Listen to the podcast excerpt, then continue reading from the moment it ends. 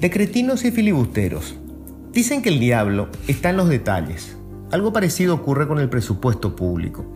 Hay rubros que en el global no tienen mayor peso, gastos que pueden pasar desapercibidos, pero que, cuando los analizamos con mayor detalle, nos muestran el peor rostro de nuestros representantes, su lado mefistofélico, cuando abusan del cargo para tomar decisiones que nos hagan sentir ciudadanos de segunda, parias, obligados a financiar la buena vida de nuestros amos políticos.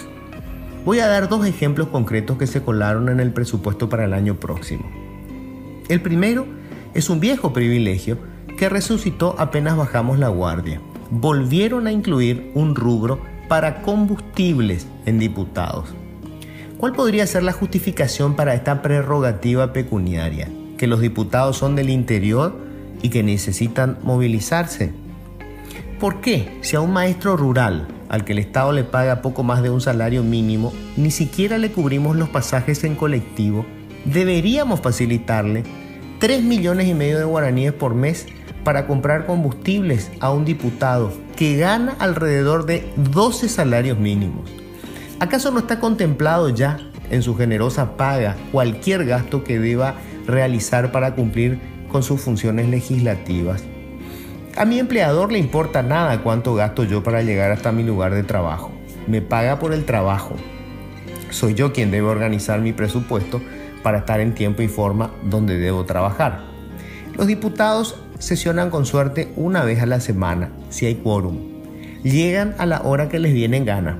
Salvo una honrosa minoría que se desloma trabajando en los proyectos de ley importantes, el grueso se rasca el ombligo y como mucho levanta la mano para votar según las precisas instrucciones que reciben del líder de bancada, del financista de turno o de acuerdo con intereses particulares suyos. Hoy, con la pandemia, la mayoría participa, si lo hace, desde su casa, teletrabajo. Pero desde el año que viene cobrarán igual religiosamente su cupo de combustible a excepción siempre de la misma honrosa minoría integrada principalmente por opositores que renuncian voluntariamente a estas prebendas miserables. Otro ejemplo se registra en la legislatura municipal de Asunción, en la legislatura municipal de Asunción. Solo que en este caso, las canonjías inventadas de la clase política tienen un impacto superlativo en las finanzas públicas. Me explico. Sabemos que la única función de un concejal es legislar a través de ordenanzas municipales, fiscalizar al Ejecutivo Comunal y aprobar el presupuesto. Es razonable que un buen concejal cuente con uno o dos o incluso tres asistentes para realizar su trabajo y que el cuerpo legislativo tenga asesores económicos y jurídicos. Pero la Junta Municipal de Asunción, por ejemplo, tiene 1.300 funcionarios. No estamos hablando de los operativos y administrativos del Ejecutivo Municipal, que son más de 9.000. Nos referimos exclusivamente a los que deambulan por las oficinas de la Junta Municipal, los que traen y llevan papeles, hacen fotocopias o se van tereré. Para dimensionar este disparate, vale la pena recordar que dos tercios de los trabajadores formales paraguayos laboran en micro, medianas y pequeñas empresas firmas que tienen entre 5 y 15 empleados. Esto quiere decir para funcionar una empresa paraguaya promedio necesita alrededor de 10 trabajadores.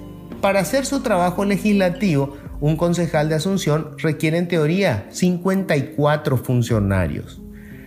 O cuanto menos esa es la conclusión a la que arribamos si consideramos el total de contratados.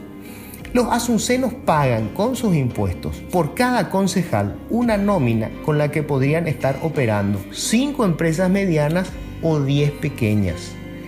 Estos números nos dicen más acerca del objetivo real de la mayoría de los políticos que acceden a los cargos electivos que cualquiera de sus discursos. Un diputado que pretenda convencernos de que es justo que le paguemos el combustible un concejal que defienda a su medio centenar de asistentes es un filibustero que tomó el bergantil de Estado para hacerse con nuestros impuestos como botín político. Y los cretinos que lo seguimos votando somos nosotros.